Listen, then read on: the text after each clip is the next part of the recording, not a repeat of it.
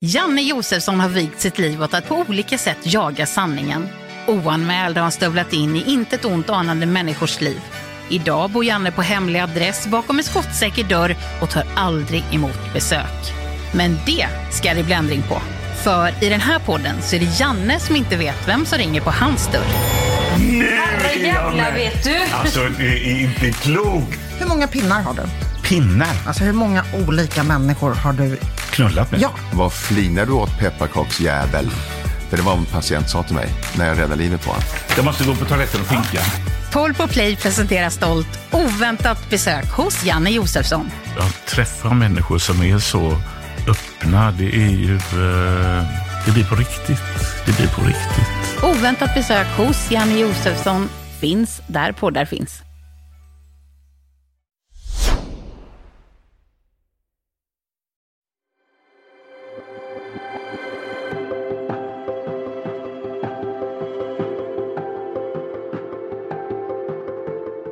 Jag har funderat en hel del på det här med kroppsideal och hur det påverkar och har påverkat mig i mitt liv.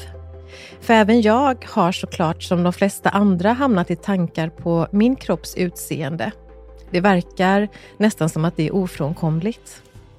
När jag vandrar tillbaka i mina minnen långt bak i tiden så minns jag enbart känslan av att jag verkligen gillade den jag var och hur jag såg ut. Eller rättare sagt, det var inget som jag tänkte på, att jag inte skulle duga. Det var liksom en självklarhet någonstans. Att jag var jag och att det var bra. Jag minns ingen längtan efter att se ut på ett annat sätt eller vara på ett annat sätt. Jag kände mig trygg i mitt jag. Och inte heller hade jag några sådana tankar eller värderingar om mina kompisar. Man liksom bara var. Alla bara var. Man utforskade livet och brydde sig inte om det. Inte alls faktiskt. Jag kan också komma ihåg gånger som jag kände mig riktigt fin. När jag hade fått klä mig exakt så som jag själv ville. Den finaste tröjan, den vackraste kjolen, de skönaste strumpbyxorna och de härligaste klackskorna. Jag kände mig så fin. Det bästa av allt. Sen att det överhuvudtaget inte matchade eller att jag hade rufsigt hår av leken och spår av mat från mellanmålet runt munnen, det spelade ingen roll. Jag dansade fram och kände mig som härligheten själv. Hade säkert inte heller några som helst problem med att uttrycka det till andra. Titta på mig! Se hur fin jag är! Så allt det där fanns ju i mig, helt naturligt. En känsla av att jag hade ett värde så som jag var, utan prestation eller något annat. Och då måste ju det finnas kvar, där, längst inne. Det är ju den jag är egentligen, som jag bara behöver skaka fram och påminna mig själv om. Precis som du behöver göra. För vi föddes ju båda in i det här livet som självklara individer, innan vi började krångla till det i tron att vi behövde vara något annat för att duga, när vi redan var exakt så som vi skulle vara. För mig är det en rätt skön känsla. Att landa in i att det fanns där från start och därför också måste finnas kvar. Det där självklara. För någonstans på vägen tappade jag nämligen bort det. Och jag vet inte riktigt när. Men jag tror att det skedde någonstans på gymnasiet. Eller jag vet, nu när jag verkligen tänker efter, att det var då. När jag var 16 år gammal. Fram tills dess tyckte jag om mig själv, kände mig fin och hade inga direkta komplex. Hade inga funderingar på maten jag åt eller ägnade mig inte åt någon träning för att forma kroppen. Jag åt det som serverades och jag spelade handboll och gjorde andra saker för att det var kul. Men när jag var 16 år träffade jag min första riktiga pojkvän. Och i början fick jag bara höra hur fin jag var. Men efter ett tag vändes allt det där emot mig. Jag har idag förstått att det var för att han var rädd att förlora mig. Att genom att trycka ner mig och få mig att inte känna mig värdefull i det, förstå att ingen annan skulle vilja ha mig. Och jag trodde på honom. Att det var fel på mig och min kropp. Så det var först då som jag blev kroppsmedveten på ett negativt sätt. Fram tills dess var inte kroppen något jag överhuvudtaget tänkte på. Det var något jag hade som alla andra, som gjorde det möjligt att leva och må bra. Men där och då förändrades det. Kroppen blev något som kunde värderas och i den värderingen hade jag dragit nitlotten. Och sedan dess har det hängt kvar. Kroppsmedvetenheten. Ideal som hur hårt jag än försökte aldrig kunde nå. Ständigt missnöjd, ständigt på jakt. Det gick så pass långt att jag i flera år efter det att vi hade brutit upp kom in i ett osunt förhållningssätt till mat och träning. Men jag tyckte att jag var sundheten själv och fick dessutom massa positiva kommentarer om hur hälsosam jag var. Vilket motiverade mig ännu mer att fortsätta.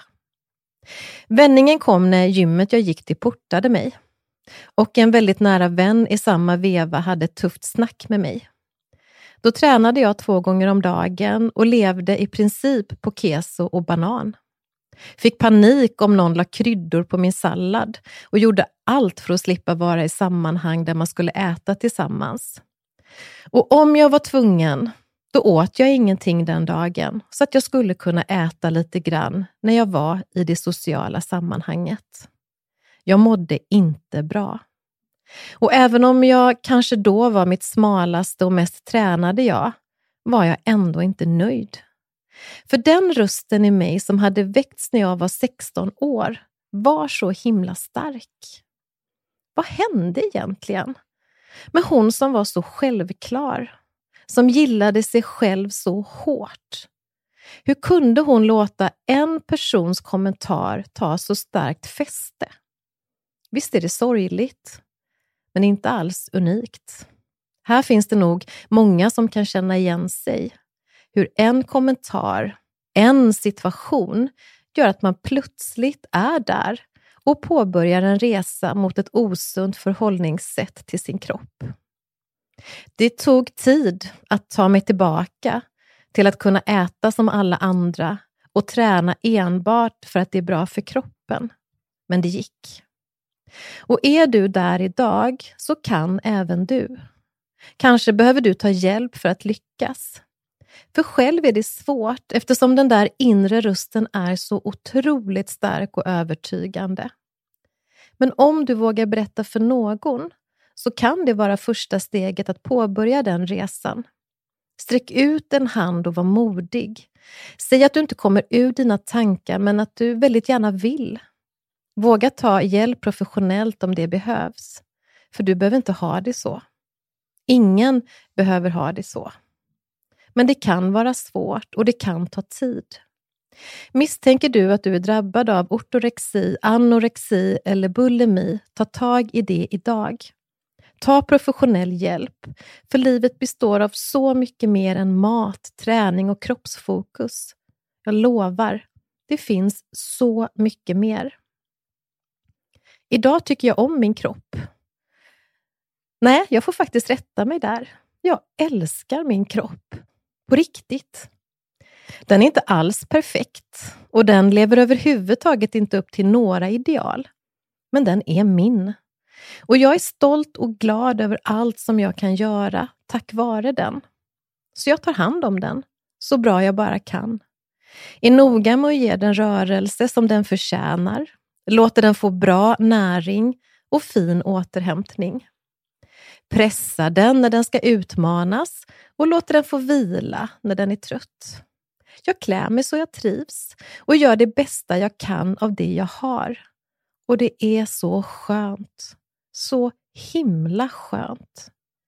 Faller jag aldrig tillbaka i tanken? Jo då, absolut. Men jag stannar inte där länge. För nu har jag perspektiv på vad som är viktigt på riktigt i livet och det är sannoliken inte hur min kropp ser ut.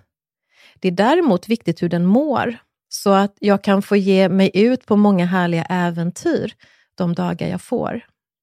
För mig bor lyckan precis där, i mig själv, där jag står och i det jag får uppleva. Och jag säger det igen. Om man inte finner lyckan där man står, då finner man den inte heller någon annanstans. Jag älskar att det är så glasklart för mig och hoppas att det även kan få bli det för dig. Kanske kan du ge dig tid att själv reflektera en del kring det här under kommande vecka, så som jag har gjort. Kika tillbaka på ditt liv och se vad du hittar. Och se vad du behöver för att älska din kropp så som den är. Vad du behöver ta tag i för att ge den allt som den förtjänar, som kan göra både den och dig lyckliga. Så att du, när vi nästa vecka tar oss in i nästa tema, känner dig redo för det. För nu tänker jag nämligen avslöja vad vårt fokus kommer vara då och vem den hemliga gästen är. Nästa vecka ska vi ta oss an det stora ämnet när det gör ont på insidan. Och gästen som besöker mig då är ingen mindre än Jenny Fred. Du känner säkert igen Jenny från hennes deltagande i Bonde söker fru för några år sedan eftersom hon då fullständigt skärmade sönder alla tittare med sin glädje, styrka, sårbarhet och varma personlighet. Hon är en kvinna som gillar att lyfta på olika sätt. Hon är nämligen en fena på tyngdlyftning och den här coola katten är på riktigt stark. Hon är dessutom rätt så unik med att ha befunnit sig i tyngdlyftarvärlden redan från det att hon var så ung som 11 år. Men Jenny är också grym på att lyfta och peppa andra människor genom sina sociala kanaler, men också genom föreläsningar, personlig träning och andra härligheter som hon hittar på. Nästa vecka får ni träffa henne och ta del av hennes starka historia med egna erfarenheter av att ha mått så dåligt att livet knappt kändes värt att levas.